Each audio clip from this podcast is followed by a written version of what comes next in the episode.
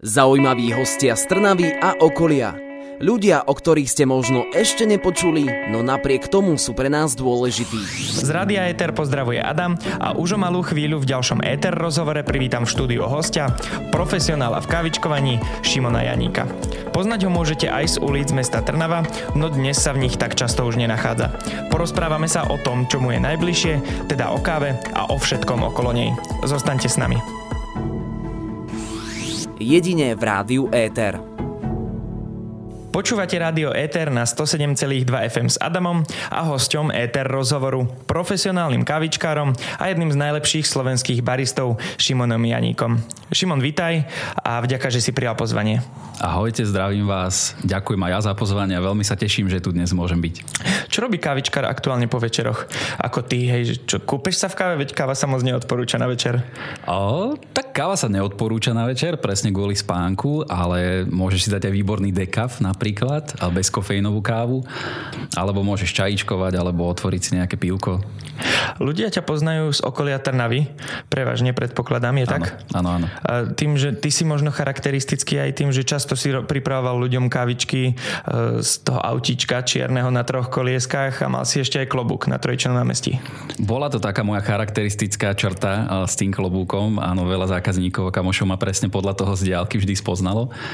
Takže ale tak vlasy išli dole, nová frizúra a klobúk ostal v skrini.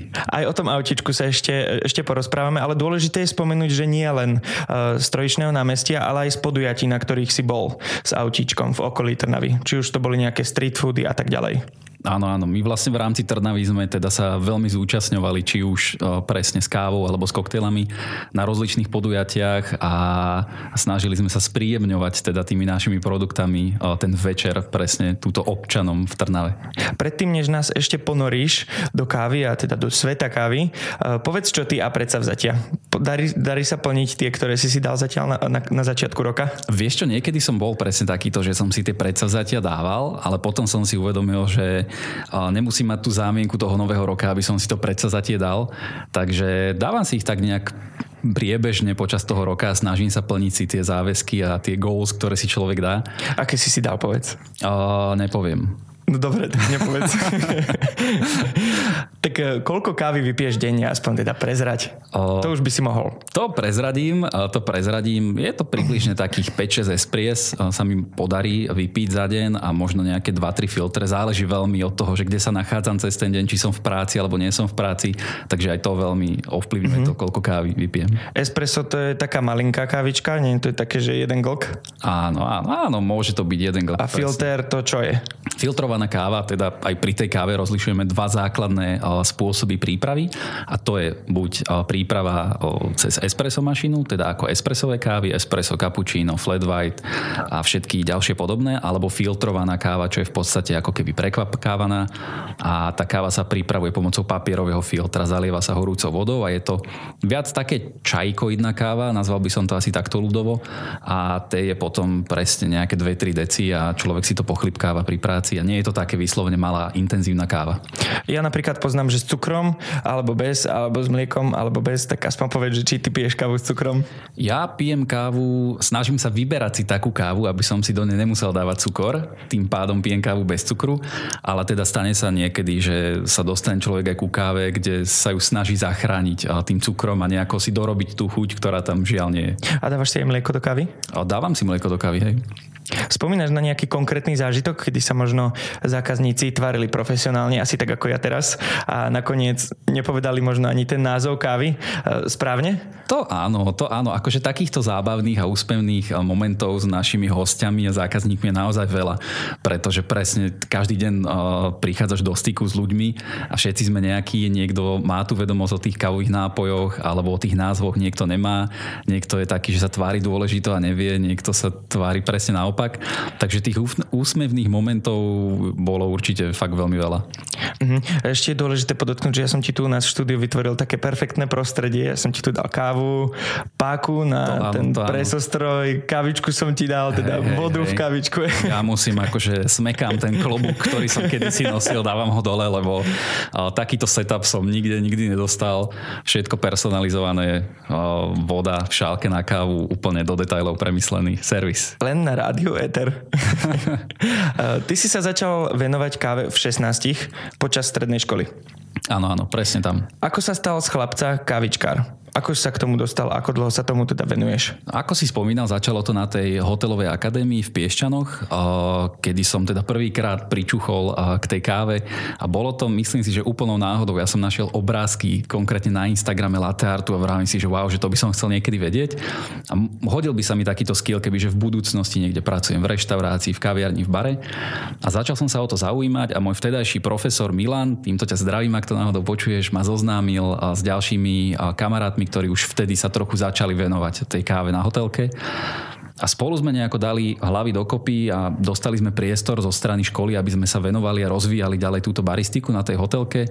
Mali sme teda obrovskú podporu, mali sme čas, ako študenti na strednej školy majú.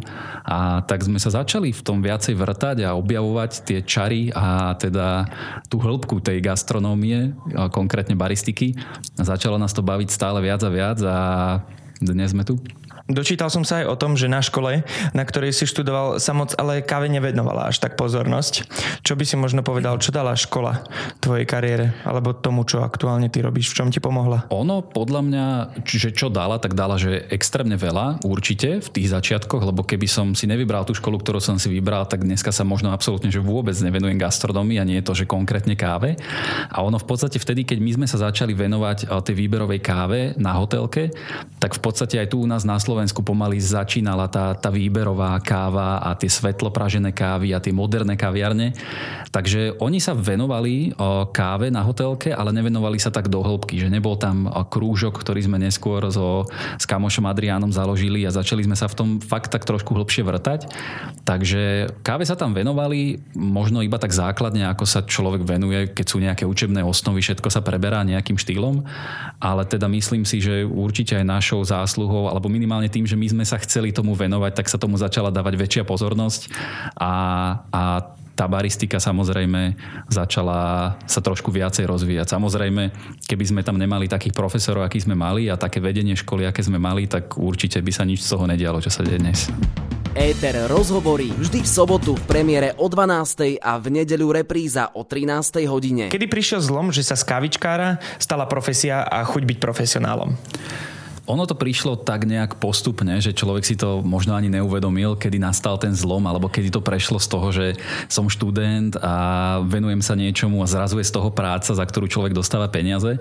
Za čo som asi aj úprimne rád, lebo to išlo presne takým nejakým prirodzeným spôsobom, že si to človek ani neuvedomil, že sa stále rozvíja a venuje sa niečomu, čo ho baví až to prerastie do toho, že zrazu to robí stále a stále ho to baví a stále nemá pocit, že pracuje, ale už za to dostáva aj peniaze, čo je úplne super. Takže vieš čo, asi, asi niekedy po škole nejak prirodzene, že sa naskytli nejaké príležitosti, človek sa toho chytil a už to išlo. Ale teraz už máš pocit, po, pocit že pracuješ. A vieš čo, už som presne v tom veku, kedy sa to láme, že si uvedomujem, že je to aj práca, že nie je to iba, iba teda hobby a, a iba to, že človek si robí, čo chce, ale stále je to ten typ práce, ktoré človeka baví a naplňa ho to, takže som veľmi rád. Čo by si povedal, čo by ľudia mali vedieť o káve? Čo by mali vedieť o káve? No tak mali by možno aspoň nejak v základe poznať ten produkt alebo vedieť si vypýtať tú správnu kávu. To si myslím, že by mal byť minimálne taký ten základ. Espresso Laggio? Espresso lanžo a mačiato a expreska pikolka, všetko toto. Bolo by dobré, aby ten host poznal to, čo vlastne chce od tej kávy, lebo aj tá káva je veľmi široký pojem. Presne ako sme sa bavili, môže byť filtrovaná káva, espresso s mliekom, bez mlieka, malé, veľké, intenzívne, slabšie. Takže a bolo by dobre, aby každý host alebo aby každý zákazník vedel, ktorá káva mu najviac chutí a vedel si ju aj správne vypýtať, aby sme predošli, predišli potom my ako baristi takým nejakým nepríjemným situáciám, že niekto niekto príde e, na kávu a dáme mu inú kávu, ako si vlastne chcel. Dobre, dá sa aj tak zaškatulkovať možno, že koľko je druhou káv, že máme že lungo, cappuccino a tak ďalej. V bežnom bare možno nájdeme tak 10. Dá sa nejako zaškatulkovať toto číslo, koľko typových je? O, neviem ti asi teraz presne povedať, ale určite sú nejaké základné typy káv, od ktorých sa potom odvíjajú aj nejaké ďalšie recepty, ale tie úplne najzákladnejšie sú teda espresso, nejaké väčšie espresso, čo je espresso lungo, mliečne kávy ako cappuccino, latte, kafe latte macchiato, macchiato, cortado, hej, tých uh, základných káv je uh, viacero. A potom sa samozrejme aj podniky a kaviárne, prevádzky, reštaurácie si vymýšľajú vlastné kávy, pridávajú do nich sirupy a šlahačky jedno s druhým, takže už modifikujú ako keby tie základné recepty a snažia si vytvoriť niečo jedinečné a svoje. To sa, to sa v posledných rokoch rozbehol celkom taký trend, pridávať aj sirupy do káv a tak ďalej a tak ďalej, nie? Mm, áno, áno. A je to určite preto, že ľudia majú radi sladkú kávu. Veľa ľudí si mm, ako na lyžičky e, cukrujú. Alibistické, svoje... nedám si cukor, dám si, dám si sirup. Hej, hej, hej, dajme tomu. Takže možno to majú ako náhradu presne za ten cukor, že si dajú tú kávu ochutenú a, a splňa im teda tie požiadavky na tú sladkosť. Sme pri tých kaviarniach, typoch kávy. Čo hovoríš na dlhé vysedávanie pri kave? Vypiť hneď, pomaly, odporúč niečo. O, tak ja som zrovna z tých, ktorí keď idú na kávu, tak rád si pri tej káve posedí.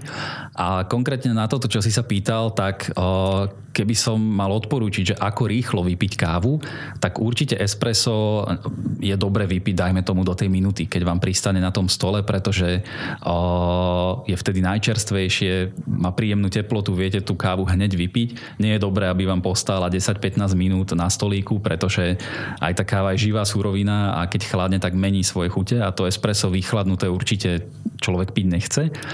A Opačný príklad je filtrovaná káva, ktorá presne tým, ako chladne, tak mení svoje chute a otvára sa a môže tam človek cítiť o úplne iné chute ako úplne na začiatku, keď je tá káva ešte veľmi teplá. Takže to je opačný príklad a pri takejto káve vieš sedieť kľudne aj 20-30 minút. No a čo keď mi príde na stôl káva a tá káva je kyslá? Čo si mám o tom myslieť? Je to dobré, že je kyslá, alebo je to zle, že je kyslá? Do týchto chutí by si nás tiež mohol ponoriť? ono určite to nie je zlé z hľadiska produktu. ty by si mal vedieť, či máš rád kyslú kávu. Keď máš rád kyslú kávu alebo ovocnú, tak je to super. Ale samozrejme, toto je tiež také veľmi premielané medzi ľuďmi, že či káva má byť kyslá alebo nemá byť kyslá. Káva je prirodzene ovocie, tým pádom nejakú kyslosť by mala mať. Ale takisto by mala mať nejakú sladkosť, takisto by mala mať nejakú intenzitu, nejakú, nejakú dochuť, nejakú vôňu. Takže všetko sú to chute, ktoré by mali byť v tom zrne obsiahnuté, ale samozrejme v nejakom správnom množstve. Malo by to vytvárať spolu určitý balans. Takže keď je káva vyslovene octovo kyslá, tak to nie je dobré. A bude zle pripravená, bude zle upražená, alebo je to zlá káva. A ale samozrejme zase nemala by byť ani prepálená, nemala by chutiť ako pneumatiky, voňať ako, ako betón alebo ako hlina. Spomínaš si na nejaké konkrétne prianie, čo si dostal od zákazníka? Že možno, že chcem kyslú a chcem kapučino a bez mlieka? Že niečo také, pričom sa zastavil, že OK, vyskúšame to? Áno, áno, akože bežne zákazníci alebo hostia rozlišujú tú kávu, že kyslá, horká alebo silná, slabá s mliekom, bez mlieka. Ale ako som už aj spomínal, je to možno aj taká naša zodpovednosť ako baristov, aby sme vzdelávali a vychovávali tých ľudí a povedali im, že ktorá káva je vlastne, ako sa pripravuje alebo z čoho je, lebo častokrát aj mne sa stalo, že prišiel pán a vypýtal si svoje ristreto, úplne malú kávu a odchádzal nakoniec s latečkom. Hej, čo je proste uh, niekoľkonásobne väčšia káva s mliekom. Ristre to je teda čistá káva, intenzívna pre tých, ktorí nevedia bez mlieka. A pretože si nevedel, akú kávu chce vypýtať. Hej. Vedel iba to, že chce silnú kávu, alebo teda, že chce veľa mlieka, nejaké espresso základné do toho, ale nevedel si vypýtať tú kávu, pretože to názvo slovie nepoznal. Povedal by si, že pitie kávy je podľa teba zdravé? No myslím si, že určite je zdravé. Prečo? Pokiaľ je káva dobre pripravená a ty ako teda ten spotrebiteľ toho konečného produktu sa vieš dohľadať k tým informáciám, že kde bola vypestovaná, v akej nadmorskej výške, akým štýlom bola spracovaná, kde bola pražená, kedy bola pražená, aký má chuťový profil a vieš si ju pripraviť, tak si myslím, že kvalitný produkt ti určite nijak neublíži. Ale samozrejme závisí zase od toho, že keď vypiješ 105 káv, tak určite to nebude zdravé, ale keď si dáš nejaké primerané množstvo, tak to bude určite v poriadku. No a akú najlepšiu kávu si pil ty?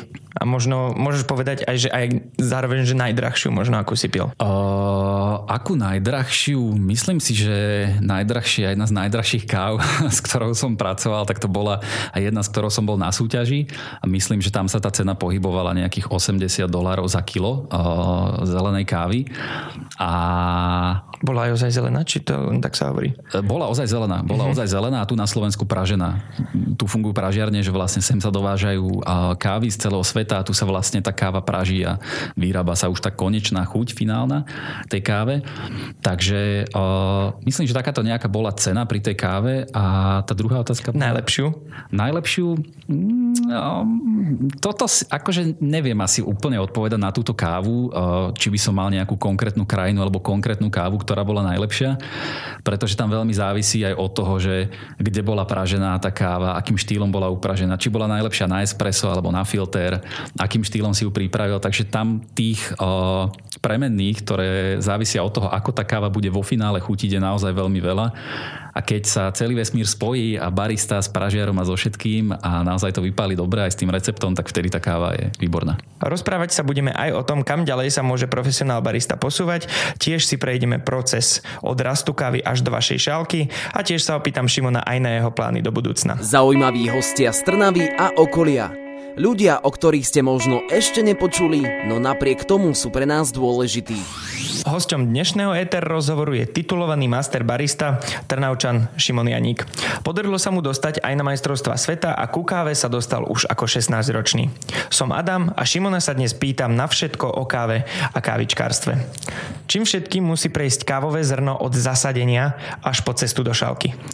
Začína to teda úplne na, v začiatkoch to začína na plantáži, kedy to zrno sa musí zasadiť a priamo na tej farme, kedy sa farmár stará o tú svoju pôdu, o tie svoje kávovníky potom následne po tom zasadení po niekoľkých rokoch, pretože aj kávovník, konkrétne arabika dáva úrodu až po nejakom piatom roku od zasadenia. Čiže zasadíš zrnko a 5 rokov čakáš, kým proste môžeš niečo vziať odtiaľ a použiť. Áno, úplne zjednodušene povedané áno, sú nejaké také kávovníkové škôlky, kedy sa tie kávovar, ká, kávovari, kávovníky rozbiehajú už skôr, ale áno, na, tejto plant, na týchto plantážiach to býva presne takto, že nie je to také jednoduché, že človek si zasadí zrnko a za chvíľku zberá kávu, ale je tam proces niekoľkých rokov rokov, kým tá káva dozrie. A potom tá káva samozrejme sa musí pozbierať nejakým štýlom. Tam je tiež niekoľko druhov. Môže to byť ručné zberanie, môže to byť strojové zberanie, v závislosti od toho, aká je tá plantáž veľká, aké prostriedky má ten farmár, v akej nadmorskej výške sa nachádza. A keď sa táto káva zozberá, následne sa musí spracovať suchým spracovaním, mokrým, polopremývaným. Už sú všelijaké experimentálne spracovania. To čo znamená to suché, že čo teda rozprestujú to niekde, suší sa to alebo? Áno, opäť veľmi zjednodušene povedané, presne ako hovoríš, rozprestre sa to na také obrovské betónové parcely, niekoľko Častokrát sa tá káva prehrabáva, aby sa sušila rovnomerne. V niektorých prípadoch sa tá káva premýva v takých mm-hmm. obrovských vodných kadiach. To je ten mokrý spôsob? Áno, áno, áno. Mm-hmm. Tiež sa potom následne suší tá káva. Pri niektorých spôsoboch sa necháva čas šupky, ktorá má v sebe nejaké cukry, tie zase úplne inak pracujú s tým zrnom. Takže tiež tých spôsobov spracovania poznáme dnes už viacej. A následne takto spracovaná káva už spracovaná káva sa predáva potom ďalej uh, už priamo tým pražiarom. Kedy tá káva príde do pražiarne ako súrové zelené zrno, predstavte si to ako štrk, vyslovene tvrdé zrnka a tá finálna chuť sa dodáva tej káve presne tým pražením v tej prážičke, kde každý pražiar má nejakú svoju ideológiu, svoju prážičku, inú technológiu a práži tú kávu inak. A tak ako sme sa bavili, že káva môže byť kyslá, tak to je spôsobené určite aj prážením. Že káva, ktorá je upražená na svetlo, určite určite bude mať kyslejšie, ovocnejšie tóny, ako káva, ktorá je upražená tmavšie, kedy tie tóny budú presne čokoláda, oriešok, perník a podobne. Uh-huh. Ty sám robíš v pražiarni kávy? Áno to zrno k vám dojde také, také isté hnedé, ako odchádza od vás, alebo vďaka tomu praženiu sa stáva práve že také hnedé? Presne vďaka tomu praženiu uh, naberá aj farbu, ale aj chuť, pretože tie zrna, ktoré prídu k nám do pražiarne, sú presne podobné ako keby tomu štrku. Hej. Sú tvrdé, sú surové. Aké vlastne, farby sú? Uh, zelené. Zelené. Mm-hmm. Zelené. A, a tá káva dostáva presne tú chuť e, v tej pražičke a tým, a tým pražením každá káva má iné zrno. Hej. Každá káva má trochu inú chuť aj na základe toho spracovania, e, ktoré sa deje priamo na tej farme. Áno, káva dostáva presne tú základnú chuť presne v tej pražiarni. Kedy tá káva sa upraží a je na tom pražiarovi, že aký typ praženia zvolí na akú kávu. Každá káva chutí inak, každá má inú vstupnú vlhkosť, keď ide do tej pražičky. Niektoré zrná sú menšie, niektoré sú väčšie, gulatšie, oválnejšie. Takže o, niektorá káva má väčší potenciál byť lepšia na, ako filtrovaná káva, pretože viac ovocná. Niektoré kávy sú vhodné presne na prípravu espressa, pretože majú silné telo, čokoládové, karamelové. Takže je to veľmi individuálne a dokonca presne, aj keby sme zobrali dve rovnaké kávy a dali by sme to upražiť dvom rozličným pražiarom, pražiarom tak tie kávy by nechutili takisto. Aj keby boli z tej istej plantáže od toho istého farmára, len presne o, to praženie by spravilo veľký rozdiel. Čiže vy pražiari ste umelci? A tak dá sa to tak povedať. Ja osobne nie som pražiar, ale určite a, náš pražiar Amir je veľký umelec. A čo je tvojou náplňou práce, keď vravíš, že nie si pražiar? Mojou náplňou u nás v Gorifi Roastery je asi hlavne nejaká starostlivosť o zákazníkov, ktorí už sú u nás, nejaké konzultácie, nejaké rozširovanie toho a budovanie toho brandu a, a samozrejme mám na starosti ešte školenia a nejakú prezentáciu značky. Existujú aj nejaké pravidlá dobrej kávy? Prípadne, čo už nie je dobrá káva, ak by si to mal porovnať? O, určite sú nejaké, nejaké základné znaky, podľa čoho sa dá usúdiť, či je káva dobrá alebo zlá. Či už tá, ktorú dostaneme v podniku v šálke, alebo tá, keď si kupujeme zrnkovú kávu. Ale keby som mal odpovedať, tak myslím si, že určite káva, keď ideš niekde do kaviárne, tak keď si dáš to espresso, tak by malo mať nejakú krému, a nemalo by byť naservírované studenej šálke, nemala by byť prehnane kyslá tá káva. To preto sa poháriky dávajú hore na ten stroj však? Áno, áno, mhm. áno, presne preto sa šálky dávajú dávajú na mašinu, pretože tie šálky sa nahrievajú a je veľmi dôležité, aby aj tá káva sa extrahovala do teplej šálky a nie do studenej, pretože aj to výrazne mení chuť. Mali sme tu už aj profesionálneho barmana. Dnes je tu človek, ktorý mu je veľmi blízky, teda ty, profesionálny barista. Čo znamená byť profesionálnym baristom? Myslím si, že byť profesionálnym baristom alebo profesionálny barista by určite mal vedieť čosi o káve, o tom, ako vybrať správnu kávu, o tom, ako ju pripraviť, o to, ako reagovať presne na rozličné či už typy praženia, alebo nájsť presne ten balans a vyťažiť z tej kávy maximum. Mal by určite poznať základné názvy, mal by vedieť pripraviť tú kávu, mal by vedieť ovládať technológiu, s ktorou pracuje a, a vedieť pripraviť tú kávu čo najlepšie. Za ten čas, čo sa venuješ káve, ako by si zhodnotil progres kávičkárstva na Slovensku od vtedy až do dnes? No, no tým, že sa venujem tej káve asi nejaký 9. rok, o, tak si myslím, že veľmi. Pretože myslím si, že zrovna presne v tom období, kedy som sa tomu venoval, tak sa tu začala, alebo už sa nejakým štýlom vyvíjala o, tá, tá výberová scéna naša kávičkárska a tie moderné kaviárne a prevádzky. A myslím si, že aj ten, ten host alebo zákazník nejakým štýlom sa presne naučil, že čo vlastne vyžaduje, čo vlastne chce, čo mu chutí, čo mu nechutí. Aj my to vidíme a cítime, že ten zákazník je náročnejší a vie, čo si má pýtať. Hej. Že už to nie je iba o tom, že si prosí kávu, ale už presne ti povie, že chce flat white a či ho chce acidný alebo aký a do akej šálky a aký filter a pýtajú sa presne na kávu, že už to nie je iba o tom, že prosím si tú kávu filtrovanú, ale aká káva je na mlinčeku a vyberajú si, či chcú Brazíliu, Etiópiu, či chcú filter, handbrew a podobné. Rádio Éter. Po hudobnej prestávke vás z Rádia Éter pozdravuje Adam aj s jedným z najlepších slovenských baristov z Trnavy, Šimonom Janíkom. Poznať ho môžete aj z čierneho trojkolesového autička Fefe Cafe spred divadla Jana Palárika. Dnes síce kávu nedoniesol, ale rozpráva o nej prekrásne. No a k spomínanému prekvapeniu, čo som ti už pred chvíľou spomínal, sa dostaneme až na konci. Dobre? Som veľmi zvedavý, neviem sa dočkať. Ako sa môže profesionál v tvojom smere posúvať ďalej? Čo, môžeš kresliť viac ornamentov, alebo čo ti ostáva? Čo, čo mi zostáva? Je to, myslím si, že to zameranie v tej gastronómii alebo konkrétne v tej baristike si človek môže vybrať, že kam chce ďalej napredovať. Či už je to presne, že bude sa ďalej rozvíjať napríklad v tomto latte arte a stále nabalovať a nové techniky a nové vzory a súťažiť a možno, možno sa snažiť v rámci toho súťaženia niečo dokázať. možno aj celosvetovo, nie iba na Slovensku, alebo niektorí ľudia proste ich baví robiť baristov a stále byť za tou mašinou.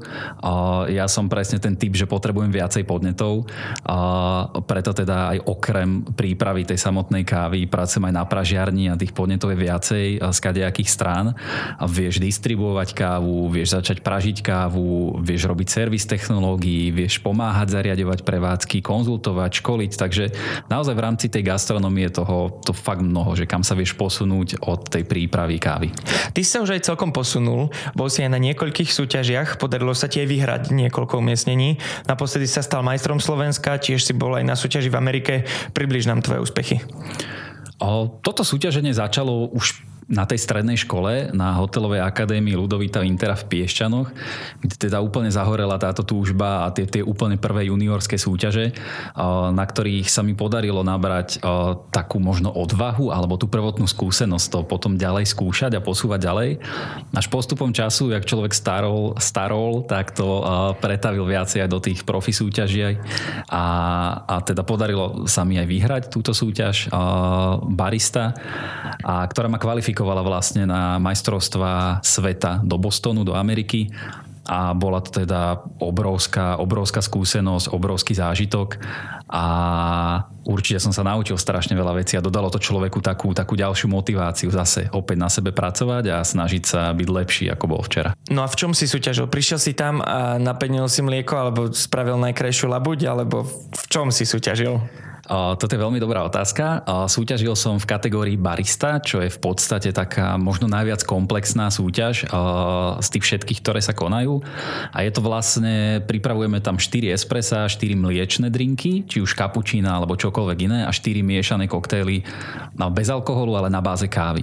Pripravujete? Čiže ste tým? a nie tým, môžeš mať tým s ľuďmi, s ktorými to konzultuješ, s ktorými si pomáhaš, ale súťažíš ty sám, ako, ako sám Takže 12 káv si pripravoval ty. Áno, áno, 12 káv v 15 minútovom nejakom časovom limite a ide o to, že máš ty si sám priniesť tú kávu, o ktorej si myslíš, že je najlepšia, musíš vedieť, vedieť o nej porozprávať, prečo je najlepšia, kde bola vypestovaná, kým bola vypestovaná, aký má chuťový profil, ako bude chutiť vo finále tým štyrom porodcom, ktorým ju naservíruješ. Takže vyslovene tú kávu tam aj pri pripravuješ a sleduje sa teda presne to, či oni nájdú v tej káve tie chute, ktoré ty si im povedal, že nájdú v tých mliečných drinkoch, či si použil dosť kreatívy na to, či to je niečím odlišné. A sleduje sa tam veľmi veľa detajlov od hygieny, od toho, čo máš oblečené, ako vyzeráš, ako s nimi komunikuješ, či si všímaš tie detaily nejakej hospitality a nejakého toho servisu navyše, či vieš o káve naozaj dosť veľa informácií, aby si to mohol možno celé vyhrať a či nerobíš chyby, či nerozlievaš. Takže tých, tých kritérií je tam naozaj veľa už viem teda, na čo je vám to sluchátko v uchu. Vy, vy to rovno aj prezentujete, hej? Ako pripravujete tie kavy na tých súťažiach? O, to sluchátko, to si myslím, že si asi videl mikrofón, ktorý bol Alebo napojený. mikrofón, pardon. Áno, pretože okrem toho, že tú kávu pripravuješ, tak máš, ako som spomínal, k tomu aj tú prezentáciu, kedy sa tej porote snažíš približiť to, že prečo si si vybral tú kávu a kde bola pražená, ako bola pražená, ako tie všetky chute a veci ovplyvňujú ten výsledný produkt. Takže okrem toho, že tú kávu pripravuješ, tak sa s nimi aj rozprávaš rozprávaš a snažíš sa im odovzdať v tom časovom intervale tých 15 minút čo najviac z toho, čo ty vieš a čo dokážeš, či už z hľadiska prípravy kávy alebo tých vedomostí a tej hospitality, ktorú si schopný im odovzdať. Spomínal si, že to bolo v Bostone. Do toho Bostonu ti to niekto aj finančne zabezpečil, alebo si si to musel všetko zaplatiť sám? O, je organizácia, ktorá zastrešuje o, tieto majstrovstva u nás na Slovensku a tá vlastne hradila aj časť ubytovania, časť leteniek, teda letenky a ubytovanie o, do tohto Bostonu a oni vlastne organizujú a vysielajú každoročne toho majstra Slovenska do zahraničia na reprezentáciu Slovenska. Čiže okrem toho, že musíš perfektne mať e, zvládnutý proces výroby kávy, všetky tie javy okolo toho sledovať ešte aj fantasticky, tak musíš vedieť aj skvelo po anglicky anglicky? Ono um, je to výhodou určite, nie je to v podmienkach, že by si to mal vedieť. Samozrejme sa to zarátava do toho všeobecného nejakého hodnotenia, že ako ty pôsobíš na tých porodcov. Takže určite je to výhoda vedieť po anglicky. Na majstrovstvách boli ľudia, ktorí vedeli slavo po anglicky, boli tí, ktorí rozprávali v tom svojom národnom jazyku a mali dokonca prekladateľa. Takže nie je to závada, ale určite to je veľká výhoda, keď človek sa dorozumie. Nedávno sme tu mali aj jedného profesionálneho barmana, aj ten bol na niekoľkých súťažiach a ja som zachytil, že z hodou náhod jeho kolega s tebou mal tiež nejakú spoluprácu. V tej spolupráci ste sa venovali stredným školám. Čo to bolo a o čo šlo? Áno, bol to projekt pre mladých barmanov Junior Bartender Challenge od uh, Pernod Ricard. A vlastne bol som zakomponovaný do tohto projektu ako bývalý účastník vôbec tejto výzvy uh, ako hotelák. A vlastne s Lacím z Miroru, týmto zdravým chalanov do Miroru a sme mali tú česť a mohli sme ísť ako keby predskokanmi, mohli sme byť predskokanmi tohto projektu a prihovárať sa mladým študentom. A poňali sme to tak, tak motivačne motivačno vzdelávať, taká motivačno vzdelávacia prednáška to bola od nás smerom kníh ním a bolo to veľmi, veľmi príjemné. Pocestovali sme v podstate celé Slovensko a veľmi sme si to užili a tešili sme sa, že aj my môžeme dať niečo z toho, čo sme sa naučili a dať taký ten svoj aktuálny pohľad na gastronómiu, na baristiku a na barmánstvo tým len o niečo mladším od nás. Veď možno v konečnom dôsledku práve tí mladší budú čoskoro na vašom mieste. Presne, presne a to je veľmi dôležité a to si myslím, že si veľmi uvedomujú aj tvorcovia tohto projektu a veľmi na to si zakladajú, že investujú investujú ten čas a energiu a vedomosti a skúsenosti presne do týchto mladých ľudí, ktorí za pár rokov budú tvoriť tú gastronómiu u nás na Slovensku. Je tu čas na prekvapenie, ktoré mám pre teba pripravené. Je to jednoduché, keďže už si počul nejaký náš eter rozhovor. Áno, áno, áno. perfektné. Takže vieš, v čom to spočíva. Dostaneš 5 nečakaných otázok a keďže si ho už počul, dostaneš 5 nečakaných otázok a tvojou úlohou je pohotovo odpovedať. Keď nebudeš vedieť odpovedať, ideme na ďalšiu ďalšiu a na konci sa k nej vrátime. Dobre, pokúsim sa to zvládnuť. Čo by si odkázal svojmu o 10 rokov staršiemu ja? Rob stále to, čo ťa baví a ideš, ideš. To bolo ako z takej motivačnej knižky. Ktorý superhrdina by si bol, ak by si si mal vybrať a čo je vaša spoločná vlastnosť? Ktorý superhrdina by som bol? Fúha, asi by som chcel byť buď Iron Man, lebo ten má úplne super fancy oblek a všetko dokáže a super schopnosti, super sila, vie lietať a je taký trošku technický. Asi sú, áno, Iron Man, Iron Man, tak. No a tá spoločná vlastnosť? Spoločná vlastnosť asi to, že on je taký veľký špekulant a je taký trošku vizionár a veľmi si verí a nemá úplne prekážky, takže to si myslím, že by mohla byť naša spoločná vlastnosť. Súhlasím. Aké zviera sa na teba podobá najviac? No mo- momentálne po Vianociach to bude asi nejaký medveď, ktorý iba spí a leží a priberá. Ale inak, neviem, možno ty skús povedať, aké Panda. zviera Panda? No tak to som nebol ďaleko. Eh, kedy si sa prvýkrát boskával? Kedy som... Vieš čo, mama nepočúvaj, asi v škôlke. Asi v škôlke padla nejaká tá prvá pusa. Ak by si mal jednou vetou poradiť, ako žiť život, čo by to bolo? No určite si nájsť niečo, čo človeka baví a robiť to. Robiť to bez ohľadu na to, čo si o tom myslí rodina alebo okolie a nehovorím, že to je jednoduché nájsť presne to, čo človeka baví, ale myslím si, že to je taký ultimátny recept k tomu byť šťastný, nájsť si niečo, čo ho baví, naplňa a ísť si tou cestou a snažiť sa v tom zdokonaliť. Hosťom dnešného Eter rozhovoru bol profesionálny kávičkár a master barista Šimon Janík. Rozprávali sme sa o káve, jej pražení, Šimonových začiatkoch s kávou a tiež o tom, čomu sa aktuálne venuje. Vďaka, že si prijal pozvanie, Šimon. Ďakujem aj ja za pozvanie. Príjemný zvyšok víkendu tebe, Šimon, ale aj našim poslucháčom pre zo štúdia Radia Eter Adam. Už o týždeň o tomto istom čase vyspovedám v Eter rozhovore ďalšieho hostia. Preto nás nezabudnite počúvať a sledovať tiež na našich sociálnych sieťach. Zostaňte s nami na 107,2 FM a počúvajte skvelú hudbu z Rádia Eter. Zaujímaví hostia z Trnavy a okolia. Ľudia, o ktorých ste možno ešte nepočuli, no napriek tomu sú pre nás dôležití. Éter rozhovory vždy v sobotu v premiére o 12. a v nedeľu repríza o 13. hodine.